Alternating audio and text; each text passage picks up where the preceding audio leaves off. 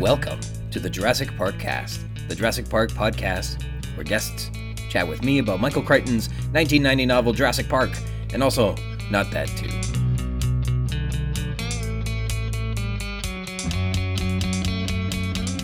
My name's Ryan Rogers, and I'm a big dumb Jurassic Park fan. Welcome to episode 42 Control. Recorded here on December 9th, 2022. This is the anniversary of the time I bought the Offspring's new album in 2003 called Splinter. I had a CD release party amid final exams to celebrate, and very few people came. But I enjoyed it. but forget about 2003. Thank you for joining me today. A continued thank you to Christoph Oakes of Snale, S N A L E, and check out his incredible album on Spotify and Bandcamp. Today's intro is from the song Atom Age Vampire, Cat in the Brain, and our outro is Hummingbird. Before we get into corrections and dinosaur news, I want to just quickly mention right here I've got an essay on why rereads are fun, exciting, and rewarding, based on a quick two word reference that's baited me into a rabbit hole that's yielded a 6,500 word essay. Uh, just know I'm going to hit a deep dive off of a diving platform that negligibly exists, and I dive so deep it's gratuitous overkill. And that may not be to everyone's taste, and I acknowledge that. But you can check it out. It's very interesting. Uh, it covers a lot of interesting ground, and I've called it Looking for Mr. Goodbites as a companion piece to this episode. I've kept it separate for a couple reasons, uh, namely, it is namely it is not family friendly uh, in terms of content. That is separate. Listen at your own listen at your own discretion. Corrections. This isn't a correction, but maybe a neat observation. We all know how movies, especially monster movies and especially Jurassic Park films, wantonly exaggerate things so that they're bigger and, and in theory, anyhow, better. Well, even Jurassic Park's computer system falls victim to this phenomenon. In the novel, Arnold has the unenvious task of inspecting each line of code one by one to figure out what Nedry did to the system, which is said to be half million lines of code in the book. Well, a half million be damned. Know what sounds even bigger and better than a half million? Two million! So that's how many lines of code Arnold passively dismisses, sorting through one by one in the film.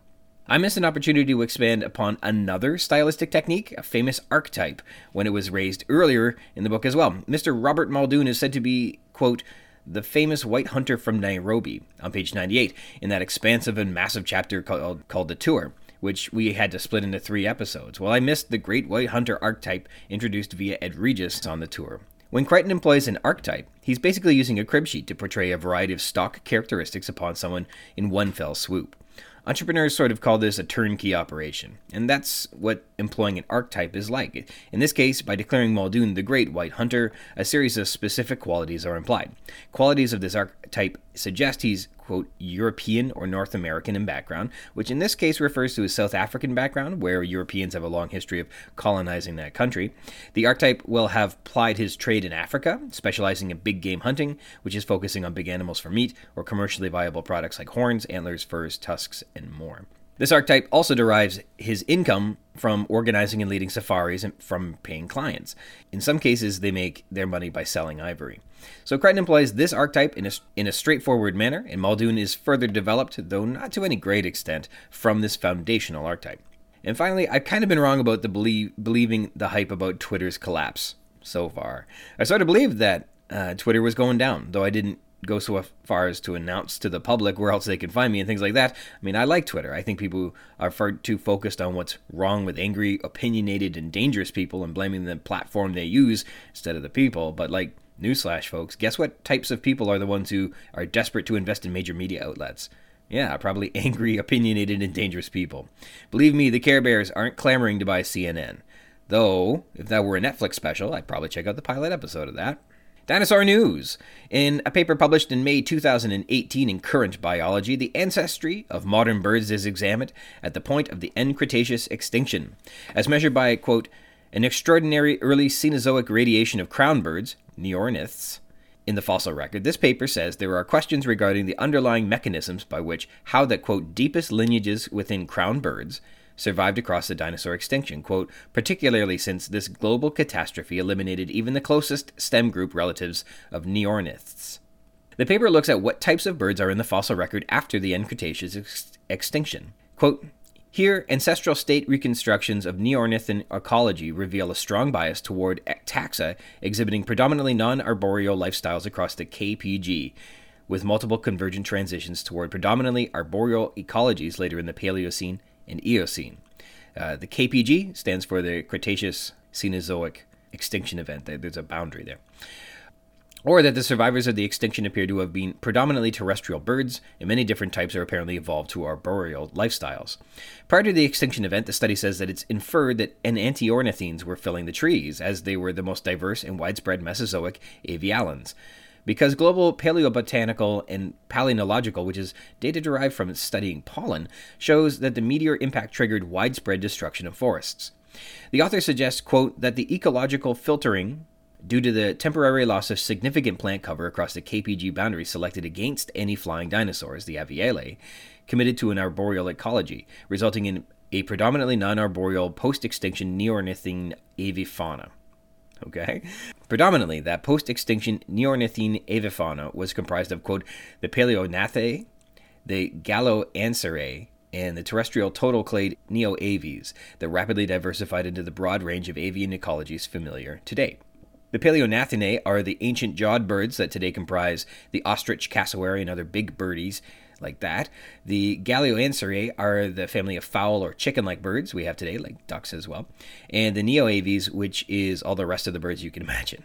So, this theory provides, quote, a unifying hypothesis for the KPG associated mass extinction of arboreal stem birds, as well as for the KPG radiation of arboreal crown birds.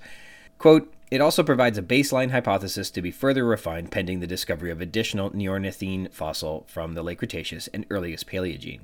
So it was the loss of trees and vegetation that knocked everything out, and only a few line- lineages of neornithine survived to vigorously evolve and create all the birds we have today, which boil down to the Neoaves, the ancient jawed big birds, and fowls. For our second article, we have traces of a new spinosaur dimension from the Geological Bulletin of China from perhaps September 2002, which was called New Materials of the Early Cretaceous Spinosaurid Teeth of Napai Basin, Fusui County, Guangxi. The discovery of teeth that bear a resemblance to spinosaurid teeth was in the Napai ba- Basin in southwestern Guangxi, which is a southern province of China. The authors say that the Aptian vertebrae fauna from the Napai Basin is known to feature mainly sauropods, theropods, and iguanodontian dinosaurs, as well as some sharks, ray-finned fishes, turtles, and crocodiles. This particular collection of paleofauna suggests that this area is closely related to the Khok Kruat formation of northeastern Thailand, which are both considered to be the same age.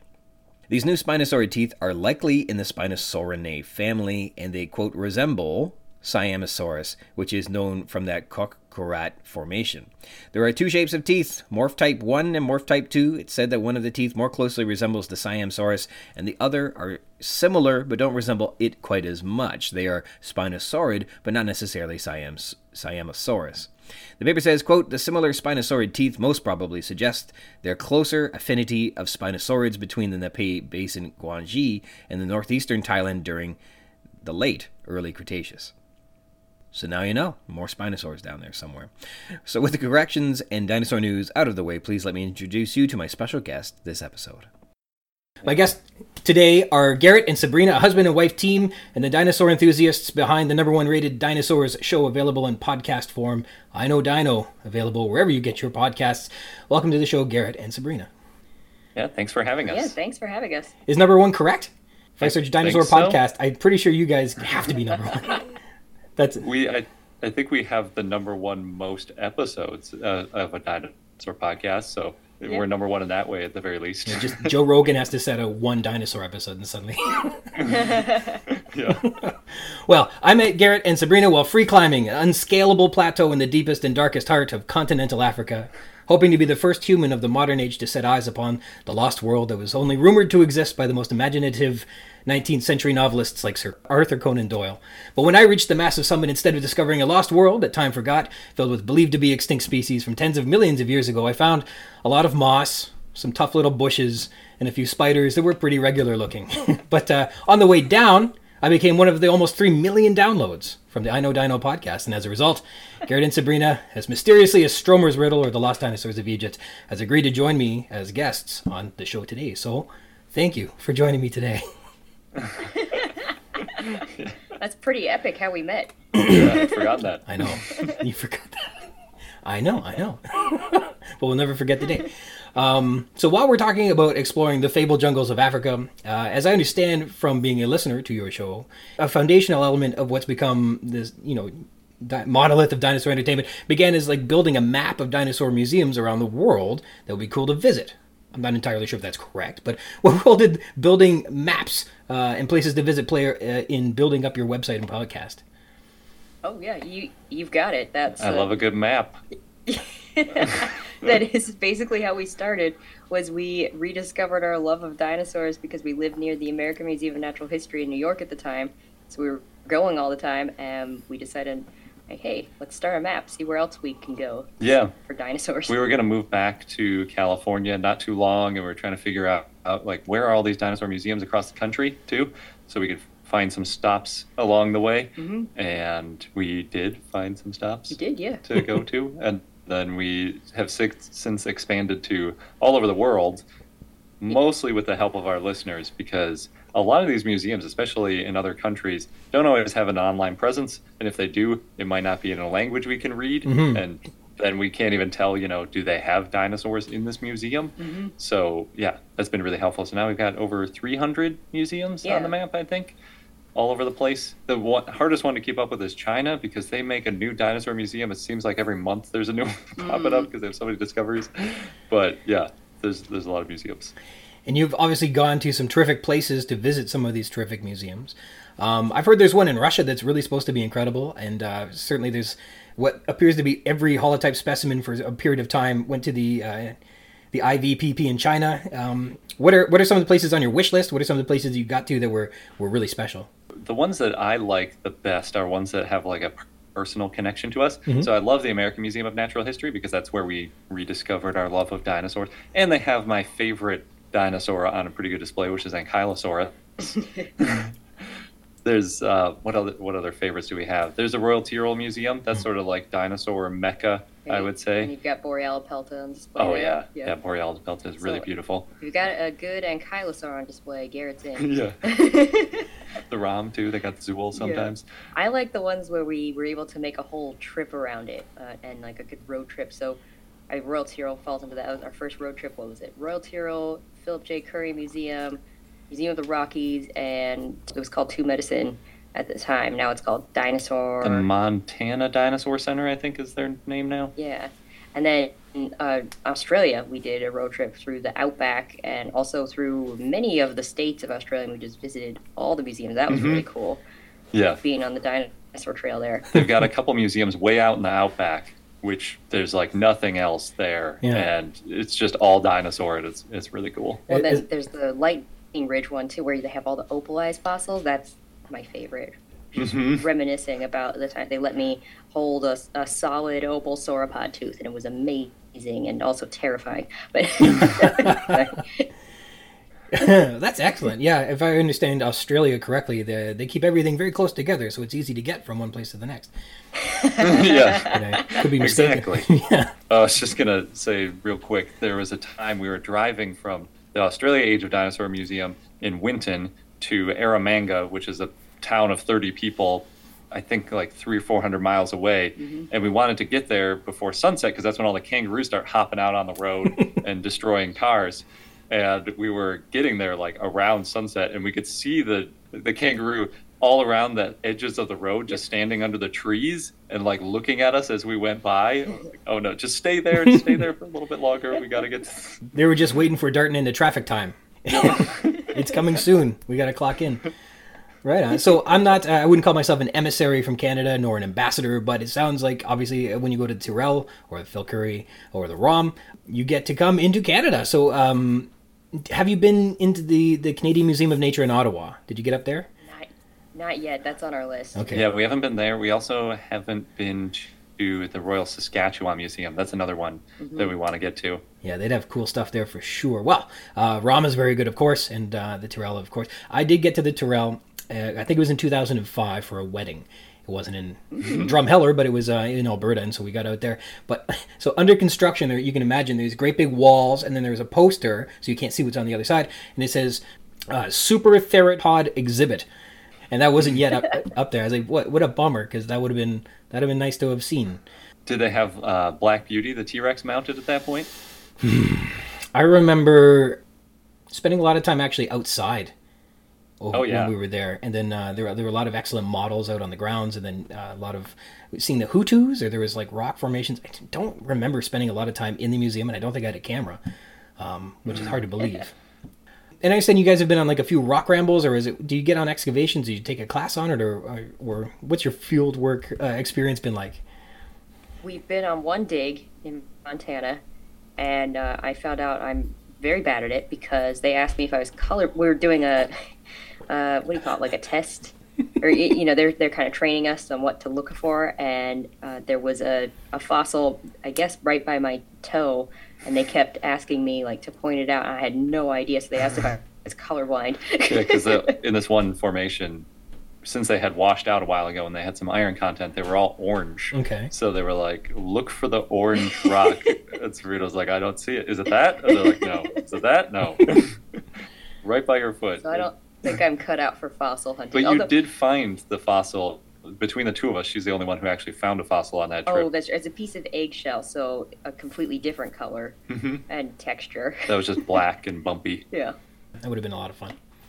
We have seen, we've gone to a couple dig sites where other people were digging up. That's a little more our speed. Let the experts do it. and then we've gone to lots of cool places where it's sort of a quarry in situ, like Dinosaur National Monument in Utah, where you can see the wall of all the fossils. That's that's where we like we like to be there after all the hard work is done, and we can just enjoy it. we can't help uh, talk about Canada without uh, perhaps mentioning that uh, the Society of Vertebrate Paleontologists had their had their annual convention in Toronto, in Canada. You guys got to come here. It sounds like you spent a lot of time covering more than you probably could have covered as desperately as you could. Um, what was your impression of Toronto? What did you think? Oh, Toronto's great. We let's see, we managed to be there a couple times before. yeah, it was probably our third or fourth visit to Toronto, I think. Yeah. So and but it's always good to see the ROM. Mhm. And oh, and I guess in previous visits, Gary, you'd been able to see research casting. Oh yeah, I, I invited myself to Research Casting International. That's the the people that make all the mounts for the ROM and also a lot of the major places around the world because they did the new mounts for the Smithsonian. They're working on the mounts for Yale now. They did a blue whale for the Natural History Museum in London. They're like probably the go-to place Oh, for it.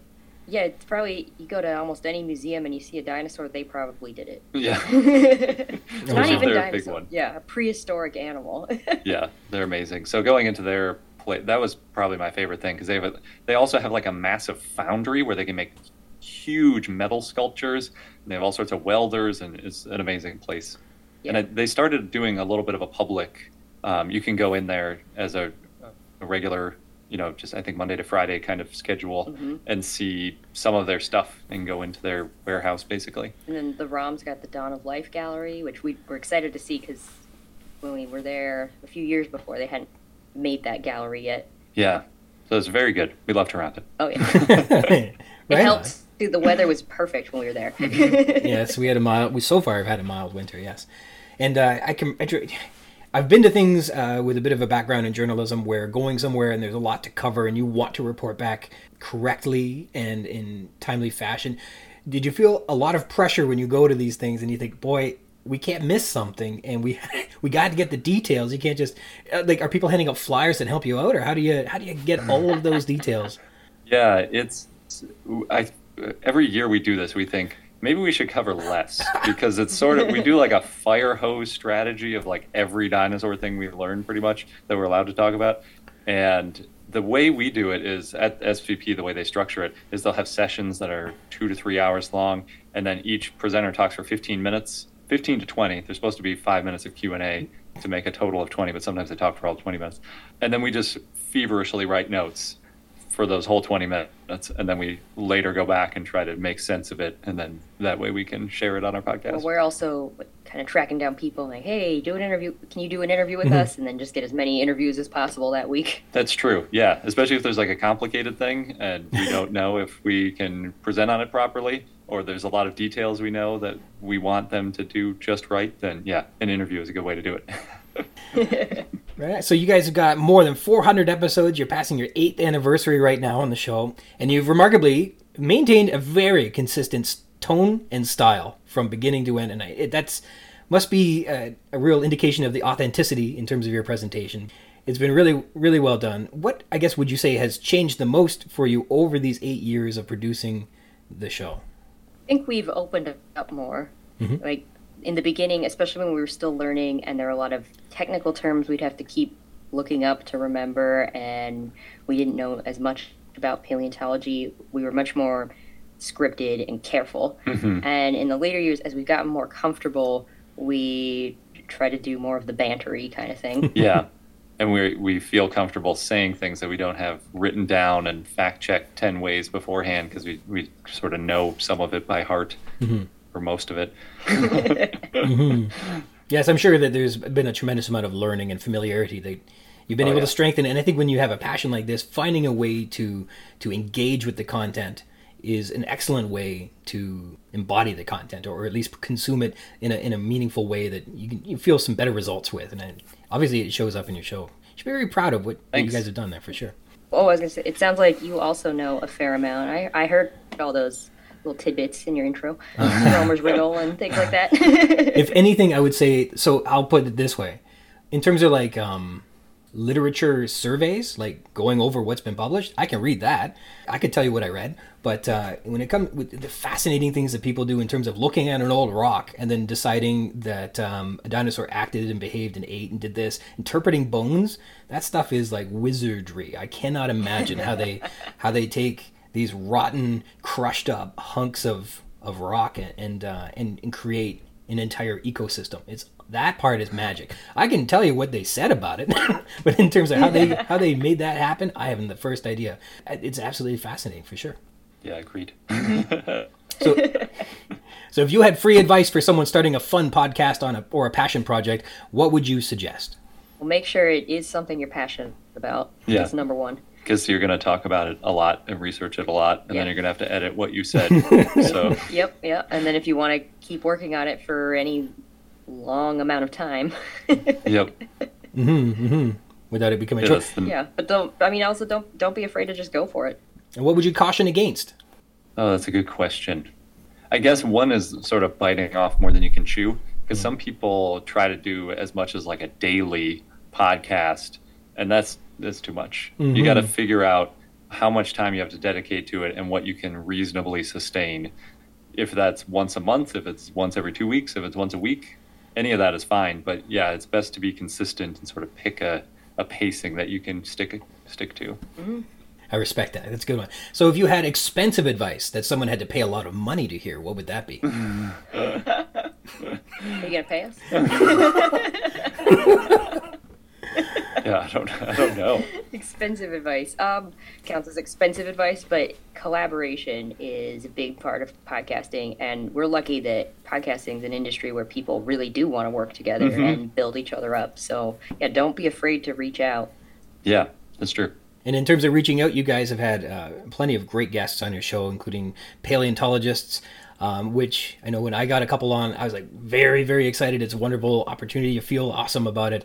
Obviously, with a bit of media training and, and a bit of journalism in my background, you, you, there's um, a part of the profession where you're openly aware that you're in a privileged position to gain access where a common citizen maybe doesn't always have a chance to go. And so when you mediate something, also, you have to try, uh, when you're amplifying it, you want it to be true.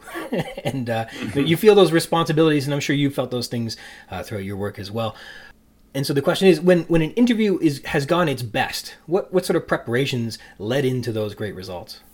Let's see. Um, well, we do research, whether that's if we're going to talk about a specific paper, we read that paper or a book, or maybe it's somebody who's got a large body of work. We make sure that we're you know we know enough about it that we can ask some deeper questions, and a lot of it, it, it comes down to active listening though while you're in the middle of it because sometimes they'll say something like a throwaway comment and you pick up on that and it leads to a really great story. Mm-hmm.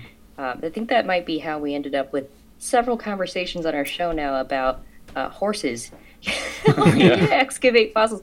It's kind of amazing. Like some of these excavation stories are just incredible. Yeah.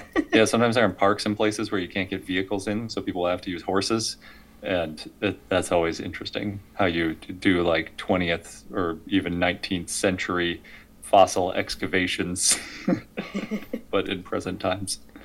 Sometimes when you get into the pits, I imagine you if you've got any knowledge on like what the, how the Egyptians moved rock, that that would come in super handy when uh, when you got to go low tech out in the middle of the Badlands.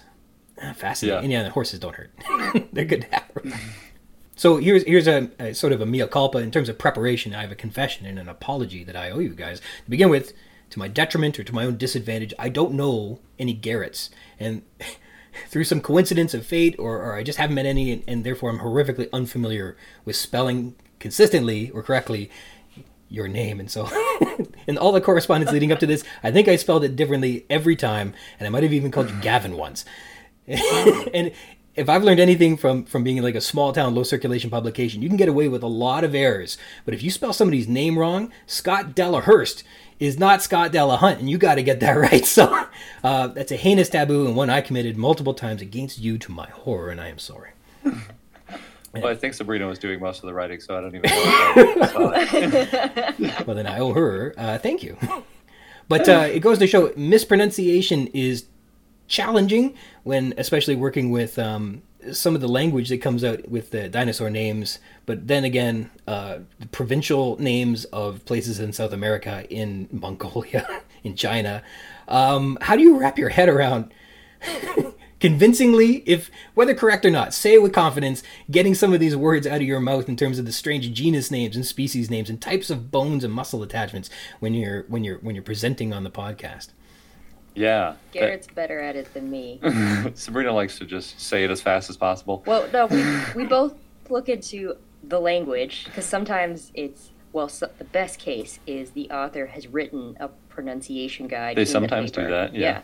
But sometimes they don't, and you, but you know it's a specific, it's based on a specific language, and you can kind of figure it out from that, even though it's been kind of Latinized or to be like Greek sounding. what we the first starting point is always if there's a if it's a like a, a dinosaur that's been around for a while, we'll just go with whatever everybody says, no mm. matter how incorrect it may have become technically. Um, so we've got a book by Tom Holtz. It's called like Dinosaurs Most Complete Encyclopedia, something the like that. Complete dinosaur. It doesn't have, even though it's called, it's super complete. It's from like 2007. Right. So it doesn't have the newer discoveries in it, but very complete up until 2007 or so. Yes. So when we find a dinosaur, you go to like Wikipedia, you see when was this dinosaur named, and if it was before 2007, I'll break out that book because he did a pronunciation for pretty okay. much every dinosaur that had been named to that point.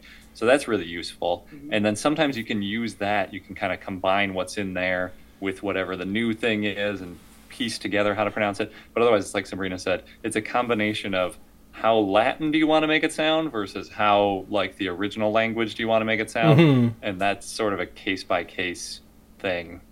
I don't know. Usually, I go with closer to the the name in whatever language it's in, just because I don't know.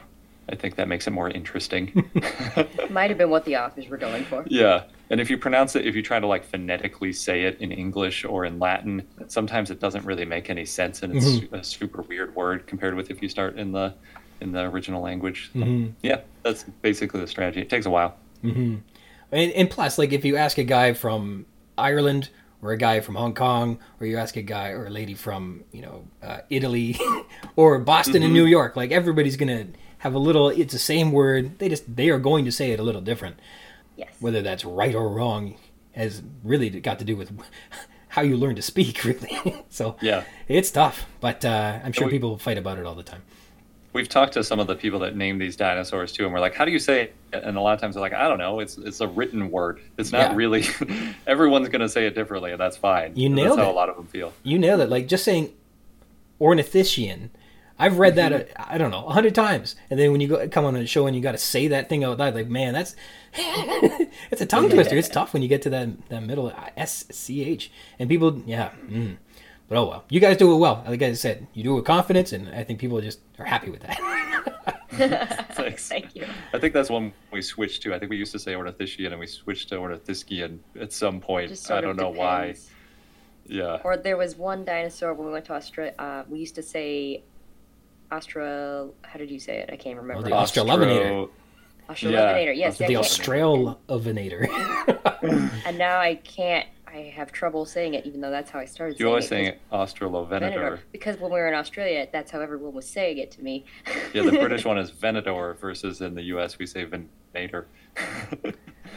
so you guys have a terrific show. If listeners wanted to to check it out, uh, how could they find it? How can they support it? What uh, what can they expect? Yeah, so it's the show is I know Dino, which is I K N O W D I N O. So it's sort of a pun, like I know dinosaurs. Um, I don't know if that's a pun, but whatever. Um, and then we have a Patreon that's also I know Dino, where we have a Discord server, and we what all do we do there? We have an ad-free version of the show, and yeah. we do bonus content, and sometimes we do like live streams and things like that. Yes, and then if you search dinosaur podcast, like mentioned at the beginning of the show, uh, and we should pop up on any of the podcast players. Mm-hmm. They should pop up number one. Hopefully. I bet you do. All right, so this show is all built on the premise that we're here to talk about Michael Crichton's 1990 novel Jurassic Park, but also Not That Too. We seem to have touched on Not That Too very well. So, um, so here's a good story. Like when a couple gets married, you and your spouse uh, have to bring all of your belongings under a common roof, and you have to like merge your CD collection and your DVD collection if you're of a certain age. Some people used to have to do that, and of course, uh, we had two copies of Green Day's Dookie album, and I think my wife and I had two copies of Oasis's What's the Story Morning Glory. And uh, that might have been it. I don't know that we had a lot of other things in common, but uh, and certainly not dinosaurs. But the question I'm getting at is, how many copies of Jurassic Park did you discover you owned by the time you uh, came to live under the same roof? Oh man, I don't even know if I had one. Oh no! yeah, it's uh, let's see, because the dinosaur movies I, I had as a kid, they were VHS. Oh, if you, yeah, if you're talking on movie on like film, we had several because Mhm. I, I bought it every time. Yeah, it was like VHS. Then I got it when I was on DVD. Then I got it on Blu-ray, and then Right. now we have the 4K Blu-ray one. Well, I think we yeah we just have the 4K now, but when we first started living together, I probably had it on DVD. I'm guessing okay, that might might then be it, it. might have been might have been just you with the, yeah. and I might have had. I probably had the ebook version of Jurassic Park by that point. we definitely had multiple copies of the book. I think at least two, probably. Yes. Well, I know we. I found a really ratty paperback edition of Jurassic Park at one point. Yeah. And I was like, I- oh, where was this hiding? I think we, but once we found the duplicates, it's just like which one's the nicer one. That's Yeah. what we'll st- we'll keep. Well, makes sense. They're they're they're all good keepsakes, every one of them. so, what came first? Did you guys see the? I guess we might have different experiences, but did you see the movie first? Did you read the book first, or how did you come into? Uh, how did Jurassic Park enter your lives? I definitely saw the movie 1st by a long time. Okay. I don't. I don't know when I first read the book, but it was probably like Years after. at, at least 15 years after it came out. I think. Oh, Yeah. wow.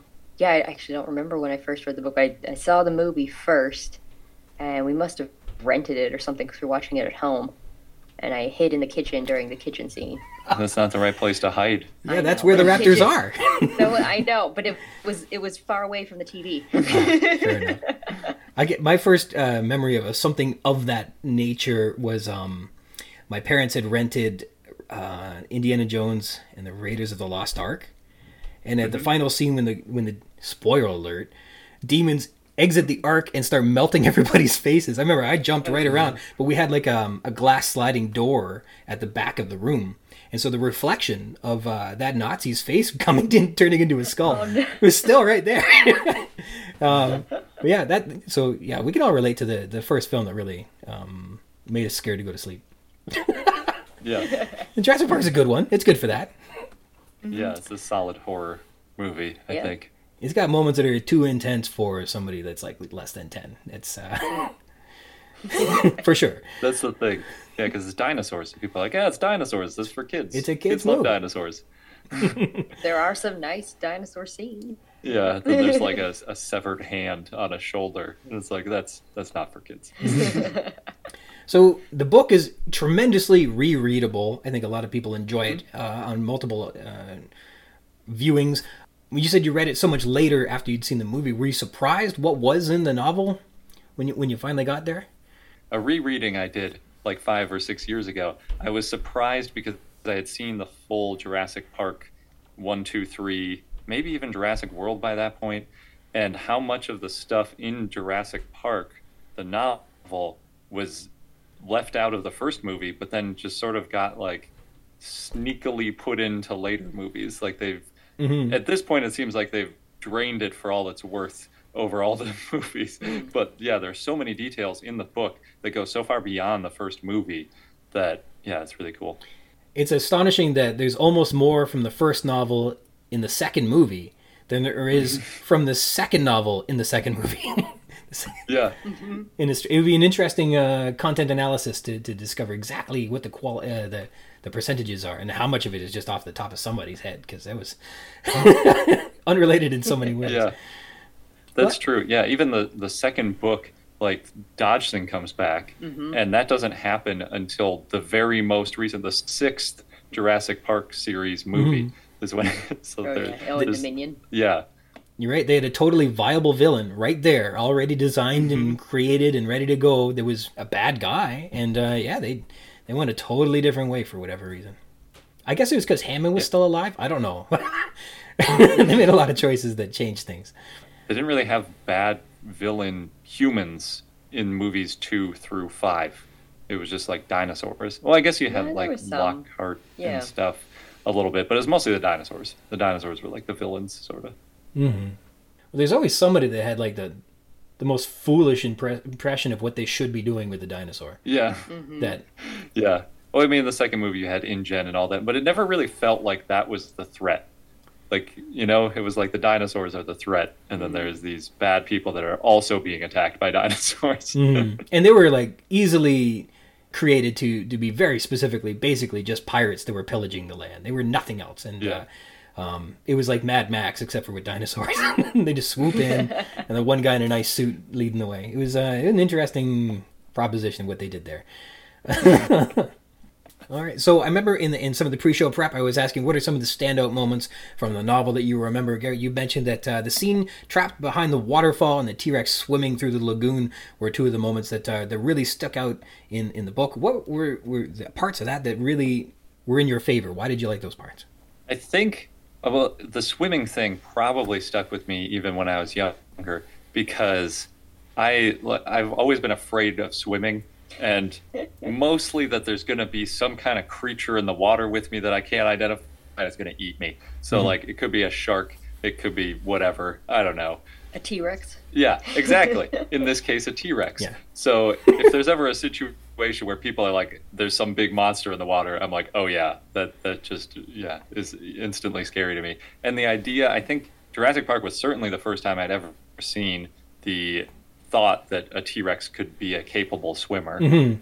And it's really interesting because now there have been like some scientific studies on it, and things, Yeah. and even in Prehistoric Planet, the recent Apple just thinking of that documentary, scene, they have a whole thing on T Rex swimming, and it's yeah, it, one of the many ways that Jurassic Park was pretty ahead of its time. Mm-hmm. So that was cool. yeah crichton And also terrifying. Crichton did some interesting things in terms of what are some interesting behaviors people haven't seen before, and that's a good one. That's a really good one that he came up with. Um, and I think too the idea that uh, it wouldn't just be swimming, but that it would be like actively preying upon somebody is very different. like I can see somebody swimming around, but I don't see a lion, you know, attacking things in the water necessarily. Yeah, the waterfall. So, looking back as an adult, an electric waterfall that turns off when the power goes out. How does does that pass the sniff test anymore? Probably not.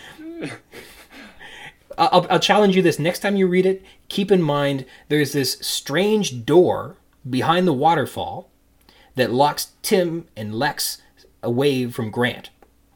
See if you can make any sense of what kind of door this would be, why it's there, why it would be locked, why it would be unopenable, why there'd be no light switches, and why it would suddenly become ajar when the d- power goes out. Bigger questions. Those are bigger questions. It's an interesting door. Uh, next time you go through there, check that one out. Uh, and you also mentioned that, the, yeah, obviously the compies being venomous and biting people in the book was consequential. It had a lot of. It was kind of our introduction to dinosaurs at the beginning of the book. It was um, an introduction to the to the gravity and the um, the, the horror that, that uh, even small dinosaurs could present to people and it made them venomous too, which is really interesting. Um, what were your impressions of the compies, especially in the first novel and, and our, our first peek at what these animals are like? I mean, I think since I had already seen the movie by that point, it was just like another. These aren't to be messed with. You know, they may Yeah. be small, but they are ferocious. The, the venom addition to it just made it extra intense. And the fact that they are in groups. Yeah, hmm I liked the the connection to the science right from the start there, where it was like we have this creature that's you know wreaking a little bit of havoc, and they're trying to figure out what it is, but also trying not to panic people. That was I like that. It's interesting. Yeah, and I like uh, we were talking before about interesting behaviors. I like that uh, the Dilophosaur was venomous. I think that was really interesting. Uh, imagination that were were employed by that. He might have got a tip, I think, on on that. I'm not sure where from, but he might have been tipped off. Somebody might have given them that weak jaw hypothesis and suggested, well, this is why it would be venomous instead of uh, instead of a great, I don't know, attacker. and but then adapting that to, to spit 40 feet was really cool. I think that was an interesting piece of behavior that he, he came up with and um and then spielberg's gills were an interesting addition which made it fun. If, if if not only like it's still today everybody's put gills on them or else you don't know what kind of dinosaur it is Sabrina, you were telling me about the scenes from the movie that uh, were really influential on your on your watching and things like that. Things that stuck. And of course, you had the kitchen scene uh, that was very scary. did you Yep. really shy away from watching it the very first time? Like, did you know what happened, or did you keep an eye on it? Or? Oh, no. No, I didn't know. I wasn't expecting that at all. Was, uh, I think I was watching with my cousin and my sister, and all of a sudden, it's this intense scene that's happening, and we all kind of cower in a corner or ran away. You just wait for it to be over, then you come back once the scene's over. yeah, once you know it's safe. Yeah, that's that was a really, really, really memorable part. Yeah, I remember as a kid um, that the whole concept of Deus Ex Machina, where something swoops in and saves you at the last second. That's kind of like this contrived thing that happens in every action adventure movie now. Through some dumb luck, somebody gets spared uh, being crushed or killed or destroyed or whatever. But uh, I remember that scene where where Lex is tugging down the the lid on the on the uh, stainless steel uh, shelving and trying to protect herself and just the reflection of the raptor coming at her. And i thought this is it. Like i'm going to watch a little girl get eaten. My first view i know for sure. She's toast. There's nothing going to save her. And i remember thinking this is it. Uh, i'm prepared for her to die i guess and uh, and yeah and then but it wasn't a cheat like it was a, a misdirect by the director but spielberg was so clever in that but uh, Yeah. I remember that was such a, an important part. I don't know. It, that is one of those moments that makes it a special movie as opposed to just another action adventure. That that wasn't a cheat. It wasn't somebody swooping in to save the day. It was actually just a, a misdirect, which I thought was really Yeah. cool and made it worthwhile. That was cool. Yeah, agreed. Um, have you guys seen, maybe recently, The Shining? Stanley Kubrick's The Shining. Yeah. I've seen it not super recently, but maybe 10 years ago. So like whatever the director version of plagiarism is, I think it's called making an homage. but there's a scene where um, the little boy in The Shining is running from Jack in The Shining, and he escapes into a stainless steel little cupboard where he's trying to hide, just like in the in the Jurassic Park kitchen. And then Jack is injured, so he's hobbling, and so he's almost bent over. He almost looks just like the raptor walking around. And I think he's got like something hmm. tied around his leg, like he's hobbling. And then they lock him in a pantry to escape. It's Yeah. it's incredible and it's just a small little part it's not really really obvious but like i think spielberg was like oh yeah i'll pay homage to stanley kubrick and like one of those most fascinating scenes turns out to be one that he borrowed which is takes a little magic away from me but uh, it's the, the shining is pretty intense in its own right so and then you were also mentioning how you really loved the Gallimimus stampede. That the depiction was was agile, it was energetic, it was totally different from what most people were going to be seeing in a dinosaur film at that time. What uh, was that as trend setting as as uh, I guess it would have been. It was in all the commercials too. Like that was hey, dinosaurs look new and ex- exciting now. Yeah. Yeah. Yeah, I think so. It would. A lot of people cite Jurassic Park as like the first depiction of dinosaurs being quick and being not lumbering oafs, And which isn't. smart. We have since learned that there were earlier depictions of that, Mhm. but none of them were nearly as popular as Jurassic Park was. So it certainly changed the public perception of dinosaurs from being big oafish, maybe even having to stay in lagoons or something to support their body weight because they're just like big whale creatures. Um, yeah, into these like fast moving pursuit animals. And yeah, that scene is definitely the prototypical T-Rex chasing the Gallimimus, and they're all running and flocking, sort of. They're all very bird-like. Yeah, very ostrichy. Mm-hmm. It's great. Yeah, and I think it's one of the few moments where a herbivore gets to be dangerous in a in an innocent enough way, but they become like life threatening by and by virtue of uh, uh, escaping in, into the direct, they're flocking this way. Um, That Gallimimus scene, I, I look back on it because I've been looking at all of this stuff so much more closely than somebody should, I think. And uh, that Gallimimus is like a sneaky important Alan Grant scene. He's um, strengthening his relationship with the kids in general, and then these two kids in particular, and he's um, that like he's really trying to protect them, which becomes an important stepping stone in his his uh, transformation as a guy that doesn't want kids at all to somebody who doesn't mind kids at the end. And I think um, there's at the beginning of the film, we'll all recall that he's making these assertions that are being laughed at. That dinosaurs are very much like birds, and everybody thinks that he's a fool for for saying that a velociraptor might be like a six foot turkey. And um, then in this scene, he makes two bird observations. Fun trivia question: Can you remember what the two of the observations on birds are? I guess one is the flocking. Yeah, just like a flock of birds evading a predator. And then What when is the, the other one? the tyrannosaur is eating, and he says, "I bet you'll never look at birds the same way again." Oh. oh, You remember now. And uh, but it goes. So this is him proving it, and so the the example of a, a bona fide dinosaur demonstrates his theories are correct, and it makes him. Uh, it shows him to be a, superior scientist than he started off as. It vindicates his assertions as a acad- academic. It's bringing him uh, closer to the children and making him a better, better well-rounded character. It's a sneaky Alan Grant scene, and it doesn't look like it at all because it's a tyrannosaur stepping on and eating a gallimimus in the background.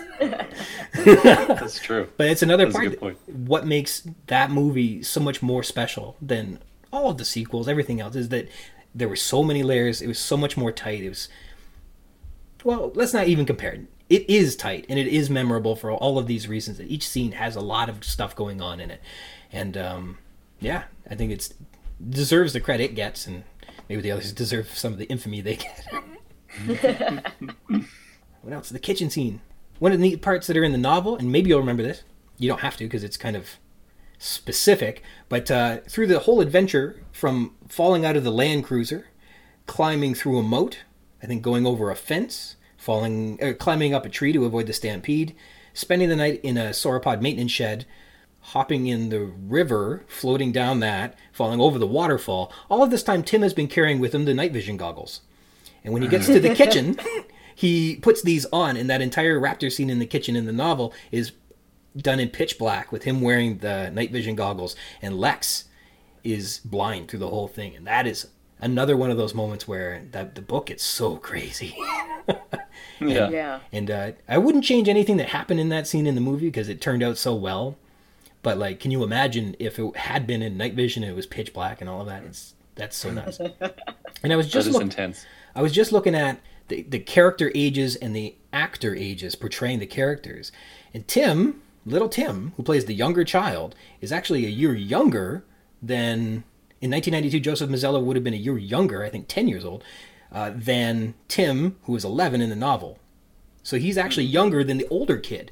Can you imagine Lex have being like actually a seven year old depicted in the like No. unbelievable that kitchen scene would have been insane having a somebody out of like ET running around. yeah. Unbelievable. Well, I do remember in one of the things that stood out the most to me was one of the times rereading Jurassic Park was that Lex went from being just maybe the most annoying character of the book to being like one of the coolest characters in the movie. And I was mm-hmm. glad they made that change mm-hmm. and definitely making her older made that more possible that she could be more of a productive member of the group than basically just screaming constantly, alerting dinosaurs to where they are, you know.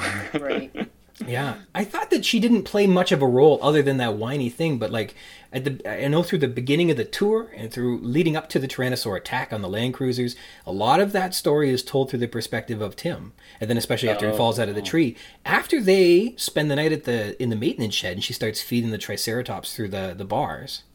A lot of it is from her perspective, and I think that's why it feels like she's so whiny through the whole thing. I think it's told through her eyes, and not obviously and not specifically, but Tim is he he hardly says a word through that that whole adventure, which is which is insane because he had so much to say, so much perspective to begin with, and then so much of it becomes through Lex's perspective at the end.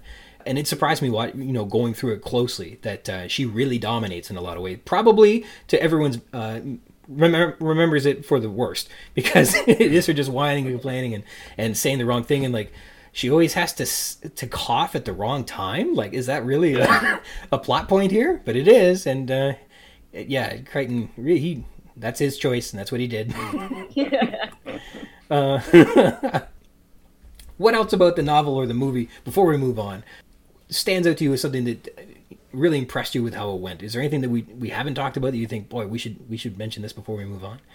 I think one thing we talk about with the movie a lot is in the first movie, you don't see the dinosaurs. They have very little screen time, but you always feel their presence. So it feels like the dinosaurs are in the entire movie. But if you actually added up all the scenes and like the number of minutes they're on the screen, it's very low. low. Like 11 minutes or something. I can't remember exactly. Yeah, and it's it's I think the cine, the cinematography and the writing and just like a lot of the movie ness mm-hmm. of the first movie was so well done that I think it stands on its own really well just as a piece of film and cinema history, which I think is one of the reasons that it's so popular because not only was it this huge important CGI feat, they had that, you know, amazing animatronic T-Rex puppet, all this really cool technology, and they were bringing a bunch of science to modern viewers, but it was also just a really well done movie with a good arc and just a compelling story.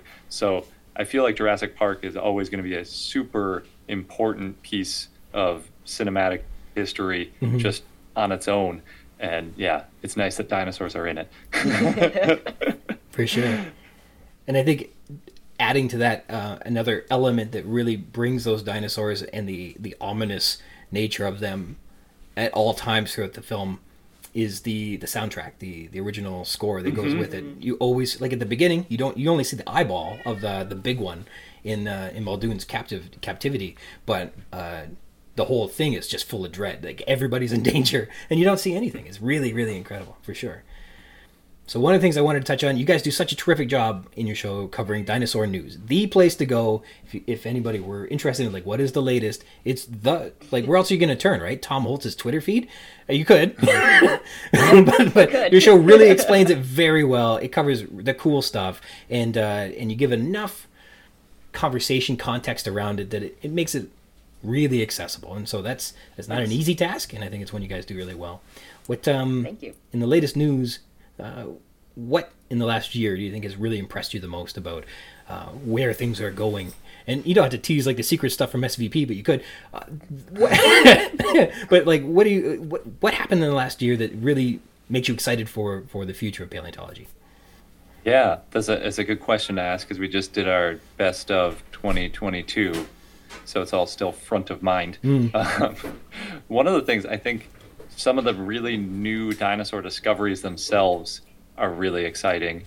And people don't realize it, but there is a new dinosaur discovered almost every week. So it's like nonstop, more so than any time in history are there more just like nonstop new dinosaurs. It's not like we found T Rex and Triceratops and then we were just sort of done with the dinosaur discovery. Like there's just so much all the time. Mm-hmm. And so we already mentioned Zuul and Borealopelta which are two really cool ankylosaurs that I love. Those were discovered a few years ago. But just over a year ago, there's this one described called Stegouros. Mm. And that's another one where it's like, how do you pronounce this thing? Because it's S T E G O U R O S. Mm-hmm. So, yeah, it's like, how do you combine that O and U? Anyway, Stegouros is sort of the Latin version. that's what I went with. But it's got this crazy tail, which is rather than being like a typical ankylosaur tail with two big knobs on it. It's got a series of triangular spikes sticking out of the side of it, maybe about a dozen of them in total, and that made up almost a third of the length of the body of this animal. So it's just this crazy tail is found in way down south in Chile, almost like basically would have been connected to Antarctica back then. Mm-hmm. And yeah, it's just so cool. So anyway, that's one of my favorite discoveries of recent paleontology? I think there's a lot of really cool stuff happening with it.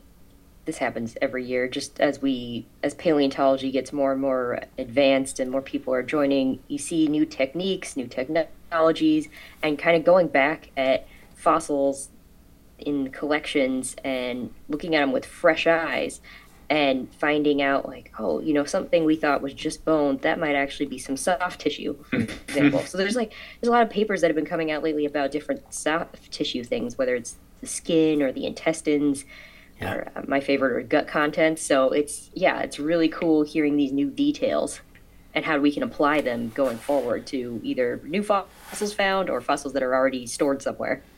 Mm-hmm.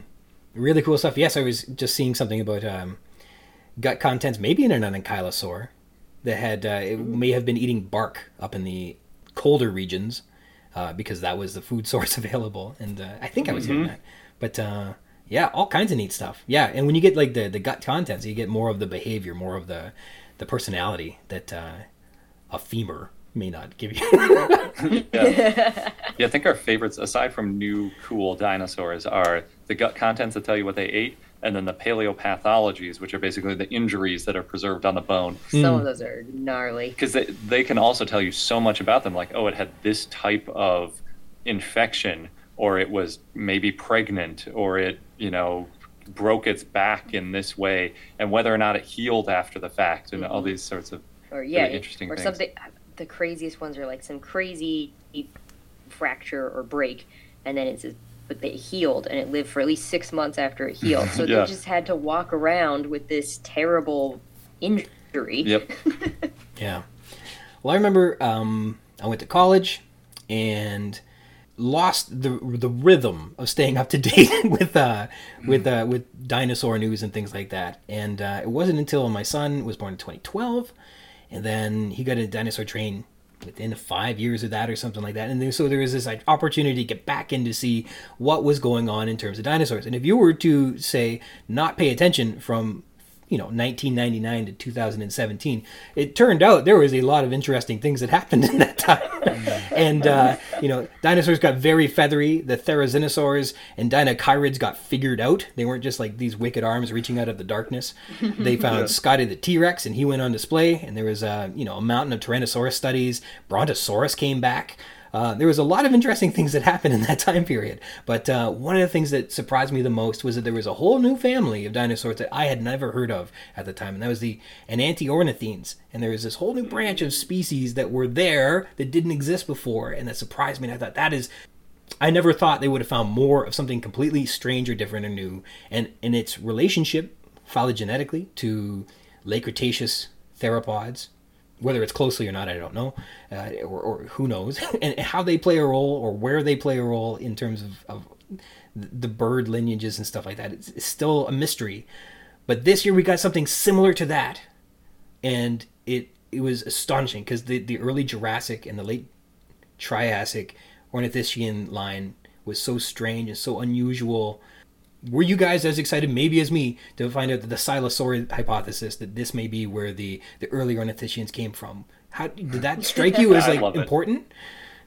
Yeah. yeah. I'm I'm a huge fan of that. When uh, Baron et al. talked about maybe the it's Ornithoscelida and we should be lumping dinosaurs in a totally different way than ornithischians and saurischians. I loved that too because yeah, there's that huge question. Basically, we think dinosaurs evolved 240 to 250 million years ago, and then we know ornithischians were around 200 million years ago. But that's a gap in history almost as long as from us back to when dinosaurs were still around, where we don't know like where were the ornithischians. So yeah, I'm I'm a fan of that hypothesis. I don't really care too much which one's right. Like I liked the Ornithoscelida answer. I also liked the Silesaurid answer. The Ornithoscelida one immediately got quite a bit of pushback, whereas the Silesaurid paper was published quite a few months ago now, and nobody really has been too upset about it. And a lot of other people have sort of referenced it. Even the original Silesaurid papers, sort of from like I think the 70s, when they were really fragmentary skeletons, people were talking about like, is this an ornithischian? Is it something else? So yeah, I think it it seems like it might hold up, which would be very nice because. Mm-hmm. The Triassic is such a weird time frame, and figuring out what was going on then is mm-hmm always fascinating. And it comes with a, I think, just because there's already a family of Silesauridae out there, it comes with a prepackaged about ten dinosaurs that comes with it. So that's kind of fun if you if you mm-hmm. believe they're dinosaurs now. And I haven't had a lot of time to opine or think about what it means. Like as we were saying before, we don't know quite how the in, in, Enantiornithines and things like that quite connect with all the bird lineages yet. There, people seem to have mapped them out pretty clearly, but there's still that where is the first bird isn't mm-hmm. isn't agreed upon necessarily, and that's fine.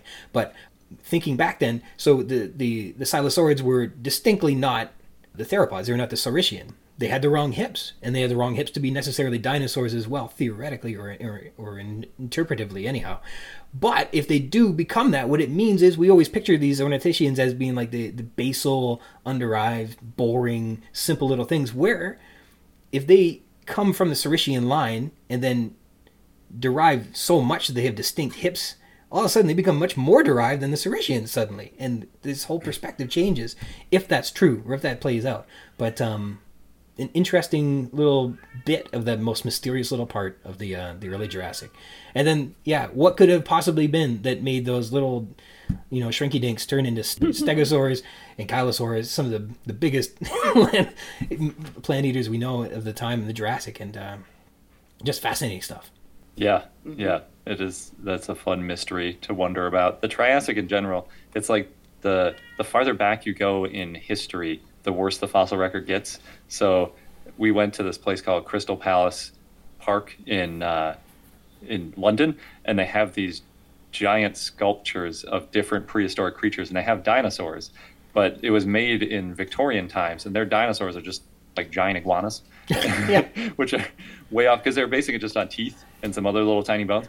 But they had stuff from 10,000, you know, 20,000 years ago that were like Irish elk and things, and those are perfect you look at it and it's like that's exactly how we would depict it now because they had a full skeleton to go from. Mm-hmm. So yeah, that Triassic stuff it takes so long to find enough bone to actually know what's going on back then, and yeah, but it, we're we're slowly filling in the pieces. Mm-hmm. It's gonna take a while though. It's gonna keep changing for, for I don't know, probably decades before we really get a, a, good understanding of what was going on with those early dinosaurs.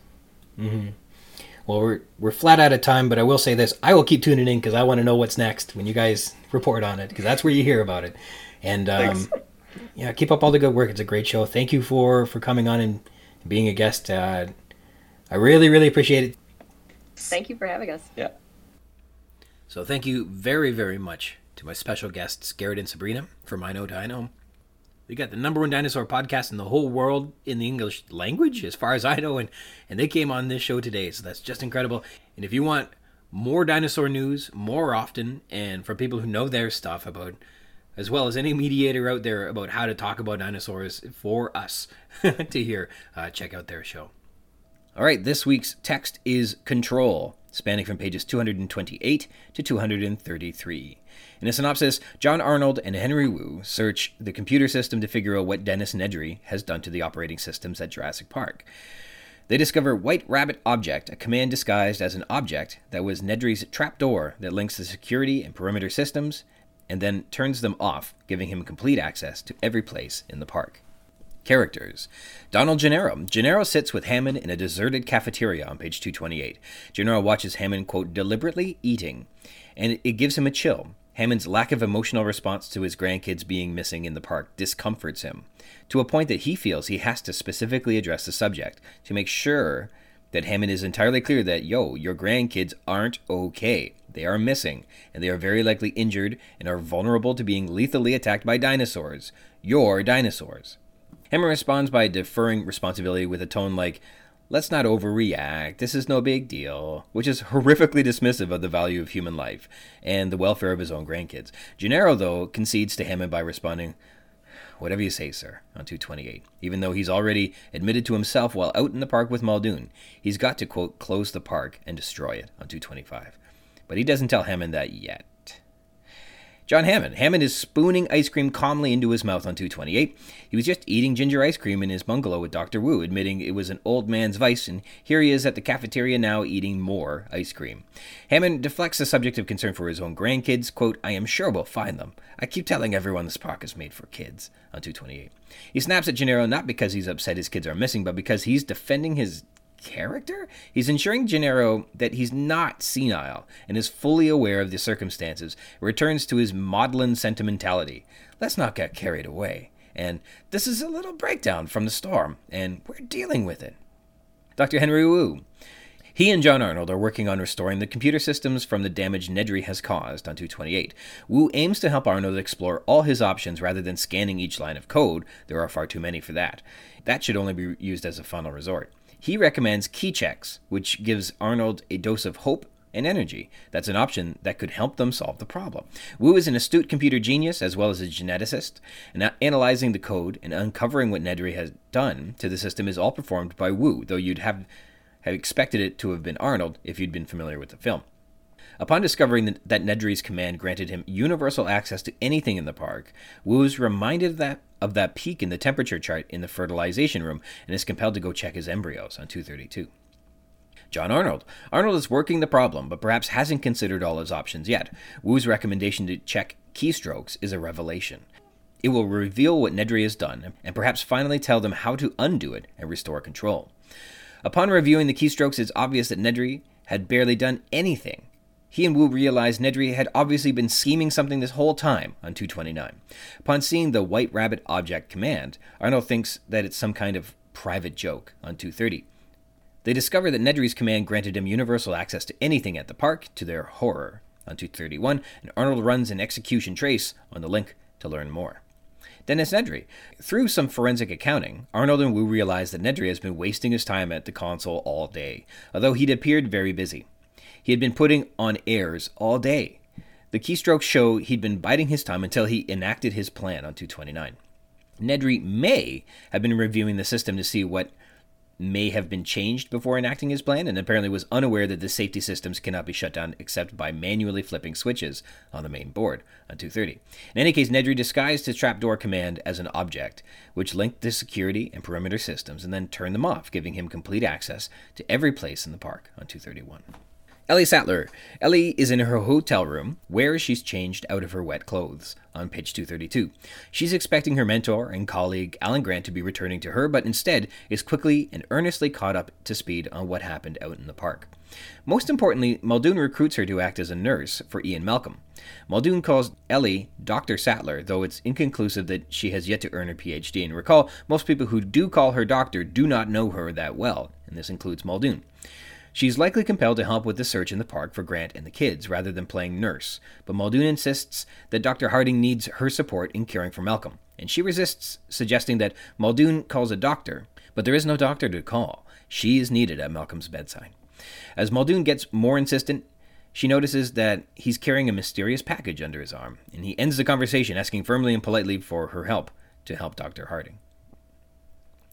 Crichton tells us Sattler was, quote, not a woman disposed to unnecessary panic, and she knows that Grant is entirely capable of the wilderness on his own. But she worries about those kids. But she pushes the thought out of her head. There's no time to dwell on what ifs, and she knows hey, what better person to get them safely through Jurassic Park than a dinosaur expert on 233?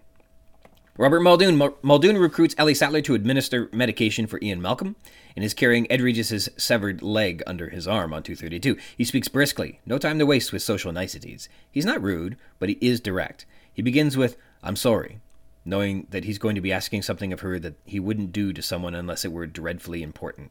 He tells Sattler that the Tyrannosaur attacked the land cruisers, that Malcolm is gravely injured, and that the others haven't been found yet. He speaks slowly as he tells her what happened, and that he believes Grant and the kids have entered the park. He's very professional and very gentle about this. He's explaining how desperate he is for her help when she notices the package in his arms, and Muldoon doesn't want to sh- show her that Regis has been dismembered because he doesn't want to escalate the situation, making her worries any greater for Grant and the kids. Dr. Ian Malcolm. Malcolm is said to be unconscious in another room in the Safari Lodge, and that he has a leg injury on 232. Dr. Alan Grant. We get a bit of backstory on Grant from Ellie's perspective. She reveals that he's entirely capable of, be- of fending for himself in the wild on 232. Quote, she had known Grant to get out of dangerous situations before. Once he'd been lost in the Badlands for four days when a cliff gave way beneath him and his truck fell a hundred feet into a ravine. Grant's right leg was broken. He had no water but he walked back on a broken leg. The legend of Alan Grant, everybody. Localities. The visitor center is in this one. The cafeteria inside the visitor center is deserted, we're told on 228. Apparently, everyone who was off at dinner, as mentioned while Wu was investigating the fertilization room and checking the dinosaur DNA for amphibian rana, are no longer here. But Where they all are is not said. Ellie's hotel room. Ellie is in her hotel room, which, recall, as mentioned in episode 19 Jurassic Park, is at the Safari Lodge, which is a, quote, dramatic low building with a series of glass pyramids on the roof. On page 86, we were told. Illusions and references. Uh, we have more illusions. So, keystrokes. So, in this chapter, a series of numerals are listed, each representing a keystroke that Nedry entered. On the ASCII or the ASCII keyboard, each of these numerals represents a key on the keyboard. Theoretically, I should be able to decipher what Nedry typed with a simple replacement cipher. I tried. The results were disappointing. To give you an example, the first five keys are 13, 42, 121, 32, 88. This translates to carriage return, star, Y, space, X, etc. I thought there might be some neat words or commands or something hidden in there, but it's an entirely uninteresting activity, probably random keystrokes. Time not well spent, I tell you. But guys, just know that I did look into it. I wasted my time for you, and you're welcome. White Rabbit Object. This obviously is a reference to Lewis Carroll's White Rabbit in Alice's Adventures in Wonderland. I got one more Wonderland reference I'm prepared to cite later on in this novel, and so I'll postpone my deeper dive into the allusion to that text in Jurassic Park until then. Uh, look into the future for episode 59, Descent, for that explication. But the White Rabbit is sort of a MacGuffin that draws Alice into an adventure through Wonderland, where nonsense and chaos are found at every corner, and eating things changes how big you are. The land is run by an unjust monarch with a penchant for decapitating the people of her kingdom. So there are some allusions to how crazy Jurassic Park is and how crazy its monarchical tyrant, too, is, both the Tyrannosaurus and Hammond. Mr. Goodbites. Yeah, Mr. Goodbites. This is the jumping point of my insane essay. I'm going to publish a separate companion episode for the discussion of this illusion, primarily because the subject matter is far more risque and graphic than what is covered in a regular episode of the Jurassic Park cast. I believe Mr. Goodbites is an allusion to the film and novel Looking for Mr. Goodbar, which is a sad story of a young school teacher who led a promiscuous lifestyle after hours, which was clearly meant to be read as an un- unorthodox lifestyle due to the overbearing rectitude of her domineering father, and she was horribly murdered while pursuing this lifestyle, becoming the subject of a true life search for the Goodbar killer. The connectivity of this allusion to Dennis Nedry isn't clear, but suffice it to say, Nedry shared a proclivity for the unorthodox, meaning corporate espionage, as with the protagonist of Looking for Mr. Goodbar, which were her uncatholic appetites, and they both met gruesome, depraved endings. And Nedry's adoption of the pseudonym Mr. Goodbites may be some private joke relating that he's this nefarious super genius that can get away with crimes, perhaps as hackers or coders may be commonly presented to do. But to go much deeper into the story of looking for Mr. Goodbar takes this from a family friendly podcast into uh, something else. Here, we don't talk about the depravities of culturally significant murder victims, but rather about dinosaurs eviscerating amusement park operators. And so, the furthermore frank discussion on the illusion is available in the companion podcast called Episode 42B Looking for Mr. Goodbites. Listeners' discretion is advised. Stylistic techniques. In italics, we have missing, snaps Hammond in italics on 228. Of course, I know they're missing in italics, indicating a final eruption of emotion, that emotional lability that Wu described earlier. All the computer displays are written in italics as well, indicating that they are lines of code, not novel text, which is, I guess, handy and much easier to read. Rhetorical questions. Missing? Again? Is Hammond reiterating a statement that he feels is preposterous? Uh, it's reiterating an incredulous statement said to him, and so is asked rhetorically without expectation of an answer. And so let's just wait and see what develops, shall we? On 228. Here he's laying out his expectations, but in a polite way, as if Gennaro were invited to do it with him, as if Hammond gives him any choice in the matter, right? Why hadn't he thought of it before? On 229 is Arnold questioning himself. This is a benefit to us as readers, suggesting that this is a really great option to look uh, to do the keystrokes, and one that he, Arnold, should have already done. It gives him a bit of a scapegoat for not having done it yet, and gives us, who in 1990 as readers are very likely far less computer literate than the people of 2022, a quick explanation as to what key checks is and what it does and how it's going to answer their problems. Ellipses, on the other hand, ellipsis on page 232, after espousing the resilience of Dr. Grant and why Ellie wouldn't be worried about him out in the park against the dinosaurs. She knows that the kids are very young. She's not confident that they'll be as resilient as the man she knows so well. The ellipsis indicates that the sentence is left unsaid because she's shaking that thought from her head. M dash, but surely you can call for a doctor, M dash, on page 232. Muldoon here interrupts Ellie, taking control of the conversation. The phone lines are down. There is no calling for help. He needs Ellie's support. Capitalization. The command entered into the computer by Arnold and Wu are presented in all capitals, further clarifying the novel's text from the computer scripts in italics to the commands inputted by the users, all in capitals. At no point is this confusing to read. You always know what is what, and so the system worked effectively. A good use of capitals and all of that. Literary techniques. We have symbolism. Regis's severed leg is kind of a symbol here. Does it symbolize the end of the park? It's upon discovering and handling Regis's leg that Gennaro concludes that the park must be shut down. But Muldoon and Gennaro want to take care of it. Make sure it doesn't bounce around. Keep it hidden. Don't let it disturb the others. He holds it uncomfortably. Doesn't want Sattler to know about it. He hides it from the consultants, too. And recall, Regis wasn't a publicist. He was a cover up artist. He wasn't sharing what the park was really about, he was covering up all the dastardly deeds that were being perpetrated on the island. And as Gennaro continues to hide the leg, he's continuing to perpetrate that cover up. So the leg represents closing the park. As these characters continue to hide and not speak about it, it's them deferring the idea. Maybe they can bring this place back. But of course, we know we can't put the leg back on Regis, right? He's not going to be able to walk again. An interesting symbol. Maybe there's more to it. Informal expressions. Here's the kicker is said on 230. A kicker is an unexpected and often unpleasant discovery of tur- or turn of events. And this is also a term in comedy playing on this trope of delivering the unexpected, or rather subverting expectations to make a joke. In this case, the kicker, which resulted in the turn of events in Jurassic Park, is the command White Rabbit Object. And that's even described as a private joke. Interesting, right? Dramatic irony. One of the most touching moments of dramatic irony that if I had been Spielberg, I would have played up as high as possible is the moment on page 232 when there's a knock at Ellie's door and she thinks it's Alan Grant back from the tour. She's expecting a common reunion with her mentor and friend and instead receives about the worst news next to a police officer standing at your door with his hat off. And what we can imagine as a cheerful and happy Alan is received by us reading with dreadful amounts of dramatic irony, not knowing if Grant and the kids are safe, only that they've, they fled for their lives into the park away from a Tyrannosaurus. That simple little knock at the door, to me, is a really powerful moment. Motifs responsibility and safety. Hammond is portrayed through Gennaro's perspective with a chilling detachment to reality. He's not expressing human emotion nor concern for his grandkids, but rather reacting like someone who's got nothing left to lose, someone who's past the point of no return. There's no point at this point doing anything differently, making any changes. Everything has to remain the status quo. The park must open. This isn't necessarily godly, but this is, in a way, inhuman. At this point, Regis is a confirmed death, and Malcolm is knocking at heaven's door, but Hammond doesn't react with concern or even a sense of responsibility, just admits it was a, quote, regrettable, unfortunate accident, and we're dealing with it. That's all that's happened, he summarizes. That's them being responsible. Discussions. Uh, in terms of show don't tell, Gennaro sits with Hammond in a deserted cafeteria on 228, and Gennaro watches Hammond, quote, deliberately eating, and it gives him a chill. And this happens sometimes to me. Obviously, a text is showing you something instead of telling you what's going on, but you don't really know what it means. And by sometimes, I mean, I bet all kinds of stuff go over my head.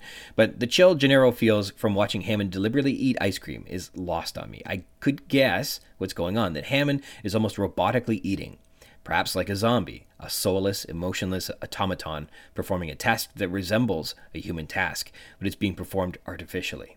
That absence of a soul or absence of humanity is revealed in the artificiality with which the task is being performed, betraying that the one performing the task is without a soul, perhaps betraying this disguise?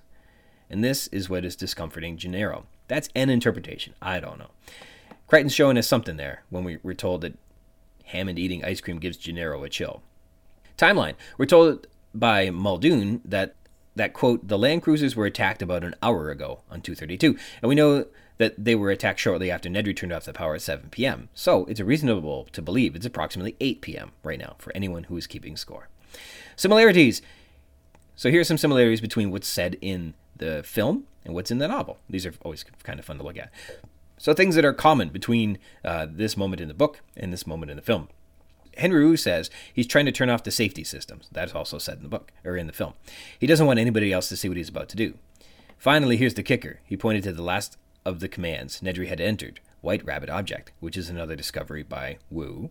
And later we get the line, What better person to get the kids safely through Jurassic Park than a dinosaur expert on 232? And this line brings comfort to Ellie when thinking about Grant and the kids out in the park. So those three lines up here in the film. However, there are differences. The line is the same, but it is spoken by Wu in the novel, yet Arnold in the film. Also, it must be noted Arnold's name is Ray in the film, not John, because having Arnold and Hammond both have the name John is lazy. Spielberg wasn't about to let two characters named John make his masterpiece confusing, so he fixed it. Now, look at this next entry. It's the kicker, White Rabbit Object. Whatever it did, it did it all says Arnold. In a scene in the movie called Restaurants, Ellie arrives after administering Malcolm with some morphine. Apparently, apparently she's already recruited to play nurse, and then Hammond says the line that Ellie thinks in the novel to comfort her. They'll all be fine. Who better to guide the children through a Jurassic Park than a dinosaur expert? This scene, though, comes before we spend any time with Grant and the kids after they've escaped into the park. We still, at this point, do not know how they are faring. Whereas in the movie, they're already camped up in a tree watching the Brachiosaurus trumpet to each other in a scene called A Tree for My Bed. Remember that. So these lines are a little out of sequence, but well adapted into the film all the same. And before we sign off today, again, a big, big thank you to, to I Know Dinos, Garret and Sabrina.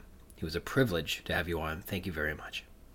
And I want to sign off today thanking you for joining me. If you want to read along in the book, add some thoughts to what we've been discussing on the show, or be a guest on the show and chat with me about anything you like about Jurassic Park, you can do that by connecting with me. I'm at ryansrogers at gmail.com.